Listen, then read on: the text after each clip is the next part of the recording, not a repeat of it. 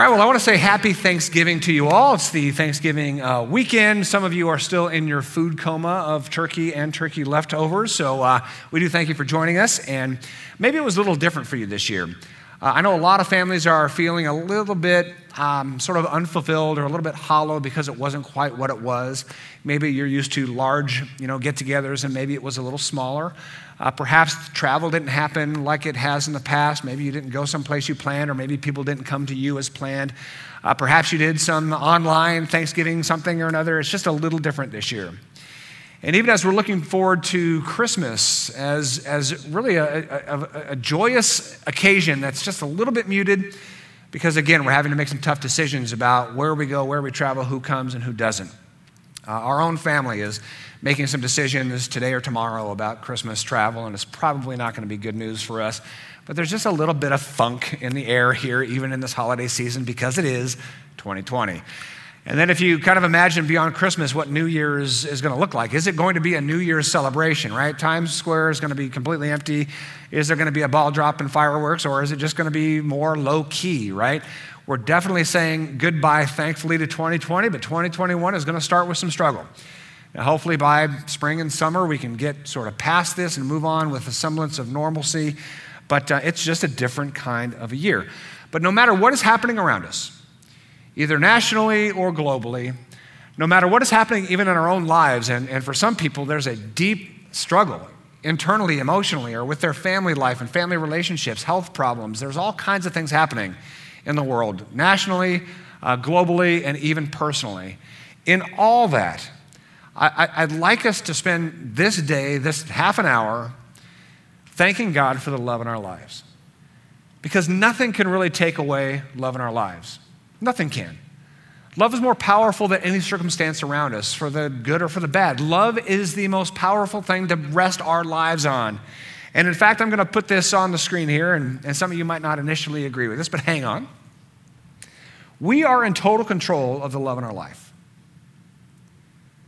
So there's a lot of things in life that we're not in control of. We're not in control of pandemics and politics and racial tensions. We're not in control of, Uh, of a lot that happens even in our own personal lives, but we are in total control of the love in our life. And some of you might think, rightfully, well, I can't control whether people love me, and I can't control how they love me. And you would be right. But you're in total control of two all important things. You are in total control of how much you believe God loves you.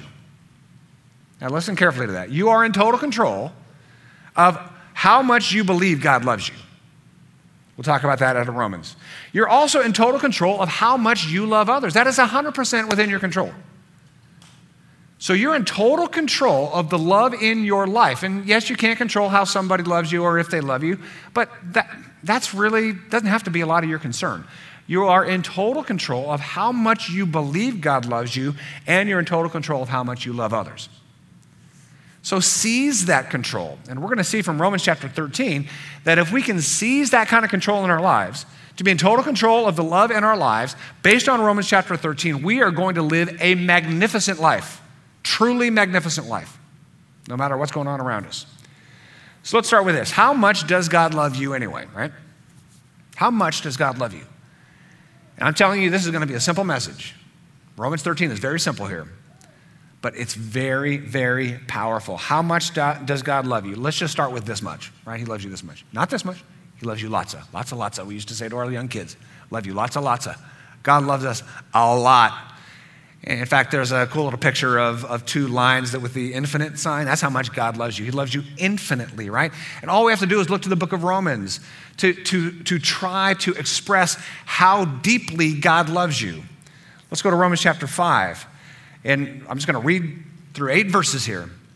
And it's just this pouring out of God's love. It's sort of this urging us, almost begging us to believe that God loves us lots and lots of. He loves us eternally, right?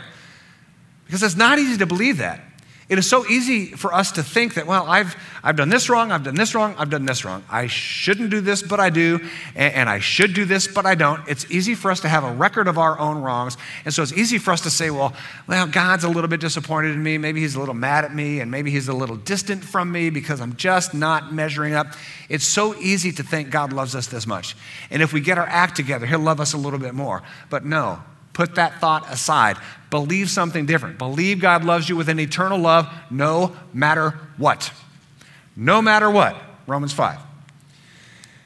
We have been made right in God's sight by faith. He just does it. He makes us right. All we have to do is believe it. Just believe that God has made us right. Again, we're in total control of how much we believe God loves us. This says, believe that God has made us right in His sight. We are good with God. It doesn't matter what you've done in the past, it doesn't matter your failures right now. You're good with God by grace. He just loves you. So we have peace with God because of what Jesus Christ our Lord has done for us. God did all the work. We do nothing to earn or deserve or merit God's love.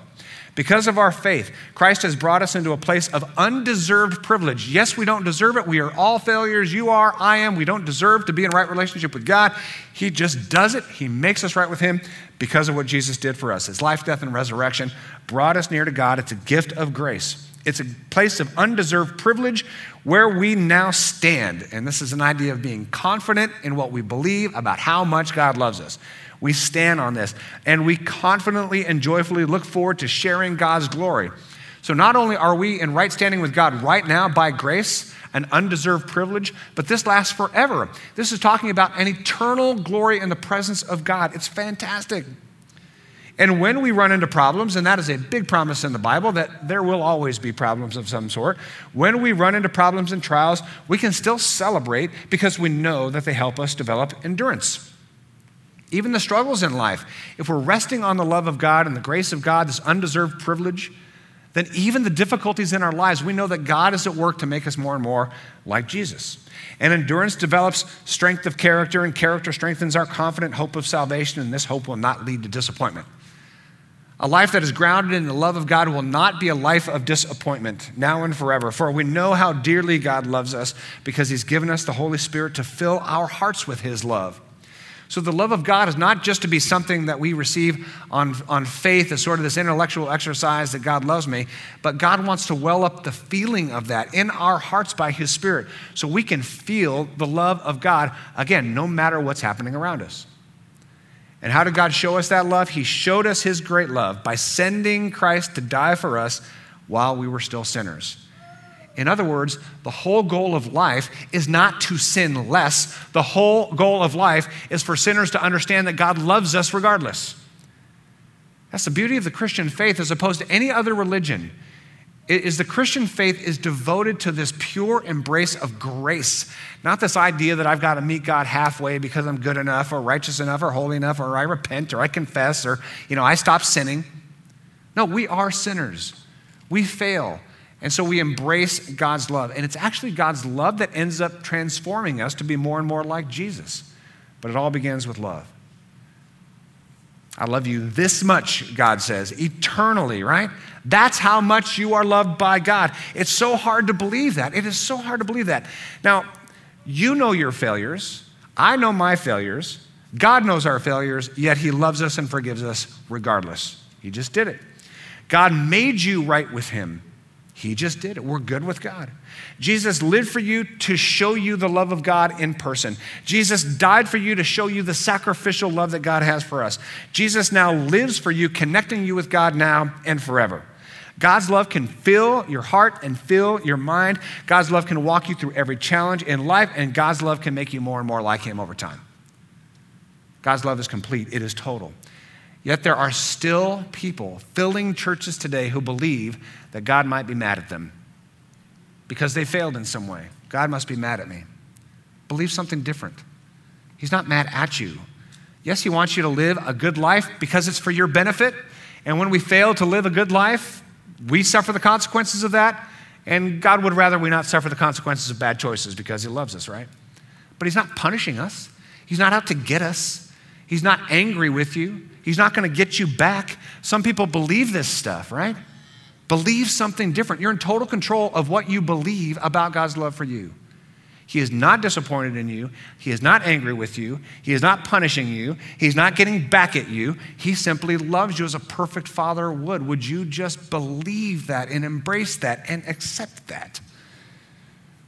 Romans 8 goes on to inspire us in God's love. Now, again, Paul is urging us, almost begging us to believe how much we're loved by God.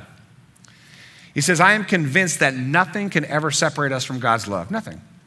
Neither death nor life, neither angels nor demons, neither our fears for today or our worries about tomorrow. There is no power that can separate us from God's love. Do you believe that? No power in the sky above or in the earth below. Indeed, nothing in all creation will ever be able to separate us from the love of God that is revealed in Christ Jesus our Lord. Do you believe that? We are in total control of how much we believe God loves us. God is very fond of you just as you are. And yes, He knows your failures. He's fond of you just as you are. His affections are always for you, never against you. He looks at you as his perfect daughter. He looks at you as his perfect son. He embraces you fully without any reservation. He just wants you to believe how much you're loved. He wants you to believe how much you're forgiven. You are forgiven of everything you've done in the past and everything you will do in the future. It is paid for by Jesus Christ. He wants to walk closely with you as his love changes you to be more like Jesus' son. That sound pretty cool? Believe that you are loved that much. Believe that you are that loved. And if we believe that and kind of get over the religious thinking and get over this idea of God's punishment or fear or judgment or wrath or whatever we have been uh, kind of dealt with when, when we were younger in Sunday school or churches, whatever nonsense that we were you know, told in religious circles about, about offending God and God's anger on you and his punishment on you or even eternal condemnation, all that nonsense has been put in your head. Believe something different. Believe God's perfect, total, unconditional forgiving love.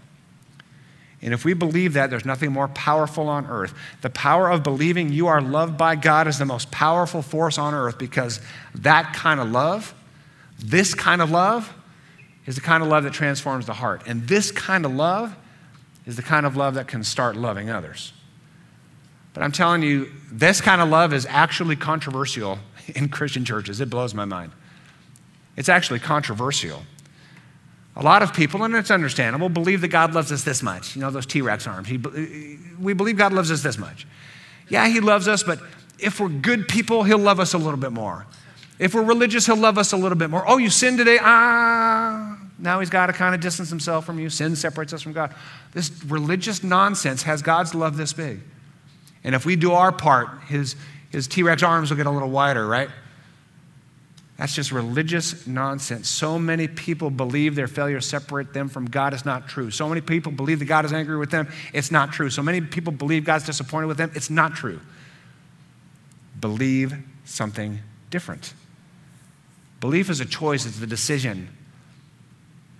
It's not an easy one. It's not easy to stop believing something you were raised with. It's not easy to start believing something that's new and foreign. But I'm telling you, it's a choice that you can make right now. Start believing right now. God, I believe your love for me is without condition, it is without end, it is eternal. You're not mad at me, you're not disappointed in me. You love me, you've accepted me. I'm your perfect son, I'm your perfect daughter. Thank you for doing all the work to bring me in a right relationship with you now, and I get to enjoy that forever. I believe that through Jesus. Amen. Choose to believe something different. You're in total control of how much you believe God loves you and you're in total control of how much you love others. So, given that God loves you this much, how much can you love others? This much. If you believe God loves you this much, you can only love others this much. But if you believe God loves you this much, you can love others this much. I told you this is going to be simple, right? but there's nothing more powerful in all the earth. We can love others a whole lot, and that's what Romans 13 is all about. Owe nothing to anyone except for your obligation to love one another. The only thing we have to worry about is loving one another. That's God's paradigm. That's God's kingdom. That's what it's all about. That's why Jesus came to show us the full expression of God the Heavenly Father. That's why Jesus came to show us that God is love. That's why Jesus came to show us the full extent of God's love by giving Himself sacrificially on a cross, taking the darkness of the world upon Himself Every bit of violence and persecution and hate was poured out upon Jesus, and he rose again from the dead in victory over all of it. That's the power of love. Owe nothing to anyone except for your obligation to love one another. Uh, we could call this paying it forward, right? You've heard of that, right? Paying it forward. To put it another way, we don't have to pay God back for his love. So here God loves us this much, completely, unconditionally. He loves us. And so we might think in religious circles, well, that means I need to love God back, right? I need to pay it back to God. And that's a lot of what we believe about God's love. God loved us so much, He gave His Son. And so, certainly, we need to love God in return. And God says, You don't need to love me back. It is nice, you know, loving God. But loving me isn't really about directing your love at me, it's about paying it forward. God says, You don't have to pay love back. You want to love me? Pay it forward. Pay it forward. Pay God's love forward by loving other people. The concept is pretty simple here. Uh, some of you may have had incredible parents, right? Parents who cared for you deeply. They were patient with you. They showed you affection. Uh, they were patient with you even in your failures. They lovingly guided you toward a bright future, right? So, any loving parent wouldn't be, you know, in this position where, okay, well, now you have to love me back, right? I loved you like this. Now you have to love me back. No, a good parent is not going to say, hey, love me back, pay it back. A good parent is going to say, hey, listen, whatever good things I poured into your life, I want you to pay it forward by loving your kids the same way, right? Pay it forward. We don't need to pay God back. God says, pay it forward. Love other people with the love I've given you. I love what it says in Romans 13, 8. Owe nothing to anyone except your obligation to love one another. And then it goes on to say this if you love your neighbor, you will fulfill the requirements of God's law. In other words, love is so important, love is so foundational that it is all God could ever possibly want in your life. God doesn't want you obeying a bunch of commandments. Now, I know this is going to tweak some of you. God doesn't want you obeying a bunch of His commandments. The commandments of the Old Testament in particular were given for a time and a place to Israel to civilize them. They were an uncivilized, kind of barbaric tribal situation wandering in the desert. God gave them the law to civilize them in the desert. That's the Old Testament. God doesn't want us navigating a bunch of Old Testament laws given to ancient barbarian tribes to civilize them. That's how things got started. It got them civil, más o menos. But law can't change the hearts, threat can't change the heart, fear can't change the heart. Only love can. So here we have Jesus, the full expression of God, which is the full expression of love. And Jesus says, listen, all those laws, they're fulfilled, right? All we have to do is worry about love. That's all we have to do is worry about love. If you love your neighbor, you will fulfill the requirements of God's law. Love is so powerful, we don't need God's law anymore. Love is so powerful, we don't need the commandments anymore. Love is so powerful, all of God's requirements are fulfilled by it. Just worry about love. And some of you kind of raised in church, and you might have been raised on those Old Testament commandments, and you might have been taught that those commandments are still the authority in our lives today, and they are not. This is going to take an adjustment. Romans 13 9 tries to make that adjustment for us. You know the commandments. These are some of the big 10. You must not commit adultery. You must not murder. You must not steal. You must not covenant, covet. Here's the list of commandments. These and other such commandments are summed up in this one commandment love your neighbor as yourself. All we have to worry about is love. I did not have to wake up this morning searching God's commandment to tell me whether or not I should cheat on my wife today. I don't have to look for the commandments. Why? I love my wife. If I just focus on loving my wife, I don't have to navigate laws and consequences of breaking the law. It's irrelevant. The law is irrelevant to me because I love my wife. And if I just keep focusing on loving my wife, I don't have to navigate a single commandment about marriage. Make sense? If I love, I'm not going to steal from you. If I love, I'm probably not going to murder you. Love covers everything, everything, everything. So listen to Romans 13:10. This is, this is just a nail on the head. Love does no wrong to others, so love fulfills the requirements of God's law. Get this. This is a good one. God's priority is simply that we do no wrong to others.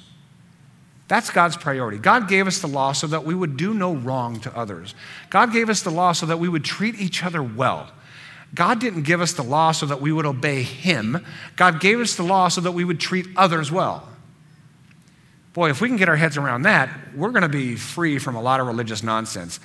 A lot of people believe that God has these laws and these rules, and He wants them to be obeyed so that He would be satisfied with us, so that He would be happy with us, so that we would appease Him by our obedience to the commandments. That is just nonsense. Just nonsense. Romans 13:10 says God gave the law so that we would do no wrong to others. Let me put it this way. For some of you, it's going to be a head scratcher. God does not give us commands to make him happy. God gives us commands to make us happy. Wait a minute. I thought God was this holy God. And holy God demands obedience. And if we don't obey him, then he's going to be angry because he's holy and he's perfect. And if we're not perfect, he's going to be angry. And if he's angry with us, there's going to be some punishment, and somebody has to be punished. And so we live in fear. That's the whole religious thinking. Romans 13 is trying to get us free from that, that God gave us the commands for our own benefit so we would treat each other well. Listen, God is totally secure. God is completely fine. God needs nothing from us. If we sin against God, He's not like, oh, well, now I'm mad at you. That's, that, would, that would be such a foolish thing to think of God. The eternal, almighty God would somehow be so insecure that if we sinned against Him, He's mad. That's what we believe about God? That He's so insecure that He gets mad when we disobey Him? I mean, that's crazy. Or that He has to, somebody's got to pay the price. Who's going to pay the price? That's insane. That's not, a, that's not a, a secure, almighty, self sufficient God. That's a petulant child king who gets, who throws a temper. And I'm going to ruin this life and I'm going to get somebody back. Eternal condemnation. I mean, what we believe about God is so insane. We can believe something different about God, that God loves us. And so he gives us commandments. And if we, if we, if we disregard those commandments and we then mistreat each other, Yes, God is not happy that we mistreat each other. But he's not like personally offended. We hurt his feelings and now he's mad. He's sad that we mistreat each other. So, God, this, this perfect, loving Heavenly Father, gives us commands initially to say, hey, treat each other civilly. Please don't murder each other. Please don't steal each other's stuff. Please don't take each other's land. Please don't take each other's, you know, spouses. Just, just treat each other well. And when we do, yes, God's happier than when we don't. And when we don't, it's not like He's full of vengeance and has to unleash on somebody. He simply wants our good. That's why He gave the commands. Now, if we choose to love, we don't have to worry about navigating the commands because that's all God wants in the first place. Don't do wrong to each other and treat each other with love. If you ever wonder, this is going to be important for some of you, if you ever wonder what's right and wrong, ask the question does it do harm? Romans 13:10. Love does no wrong to others. Love does no harm to others. So morality is not about what, you know, this, this cosmic cop in the sky, uh, you know, what he wants to make him happy. That's not God. God is in the business of making us happy. So don't kill and don't take, right? Just love. Just love. True holiness, God's true holiness, is the security to live for the benefit of others. God lives for our benefit. And because we know God lives for our benefit, because we know that's the extent of God's love for us, there's a peace that overwhelms us. 1 John 4 18, love does not fear. If you have any fear of God, listen to this. Love does not fear because perfect love expels all, fear. If we are afraid, it's for fear of punishment. And this shows that we have not fully experienced His perfect love. God is not in the business of being disappointed. God is not in the business of being angry. God is not in the business of punishing. God is in the business of loving. He loves. He loves, he loves. Perfect love casts out all fear. Perfect love does not have to do with punishment. I'm going to continue one more time. John 10 10. Get this. The very purpose of God expressed through Jesus is this My purpose is to give them. I'm going to give them, I'm going to give the world, get this, a rich and exceedingly satisfying life. Did you get that? I'm going to put this phrase in your head, and I don't want it to ever leave you. The purpose of Jesus is to give us all a rich and exceedingly satisfying life. Put that phrase in your head. God wants to give you a rich and exceedingly satisfying life. He did that through Jesus. That's his love for you. He loves you this much. So now, because we're loved this much, we can love others this much. And we can live to give others a rich and exceedingly satisfying life. So here's how we're going to wrap this up. You ready? Love is not just a feeling of affection. That's important, but that kind of comes and goes at times. Love is not just a warm emotion towards somebody. That's fine, but it comes and goes at times. Love is about the commitment to give somebody a rich and exceedingly satisfying life. That's what love is. So you might say, hey, I love my spouse, love my wife, love my husband, love my kids. You might mean that, right? But what real God style love is, to love this much, means I'm going to live to give them a rich and exceedingly satisfying life. So if God loves us that much, then here's the question for us and our families and our marriage. How about today you live to give your spouse a rich and exceedingly satisfying day? Some of you have plans on how your spouse can love you like that. right? That's what love is. Today, I'm going to give my spouse a rich and deeply satisfying life. Today, I'm going to strive by God's grace and God's love to give my kids a rich and deeply satisfying or exceedingly satisfying life. I'm going to live to give my neighbor a rich and exceedingly satisfying life. I'm going to live to give my church family a rich and exceedingly, you getting the point here? When I'm just around town, getting gas, going shopping, all the stress of Christmas, whatever, nonsense out there, I don't even go outside. I go from here to my house and that's it uh, during the holidays. I send my wife, you go, give me a rich and exceedingly satisfying life.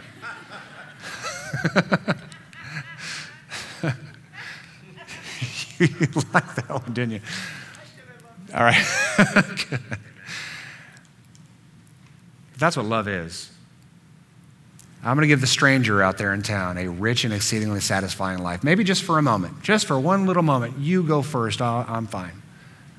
That person just had a little bit more of a rich and exceedingly satisfying life. How about the person in need? How about the, the thousands of people in our own community, community who are in need, truly in need of food, of friends? They're hurting, they're struggling. How can we give that person a rich and exceedingly satisfying life? That's what love is.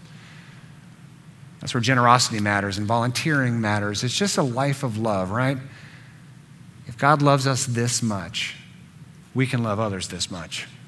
It is that simple. But I'm telling you, no matter what's going on around us, pandemics, elections, tensions, no matter what's going on around us, no matter what's going on in our own life, nothing can take away love received and love given that God gave us through Jesus a rich and exceedingly satisfying life, and we can give others a rich and exceedingly satisfying life.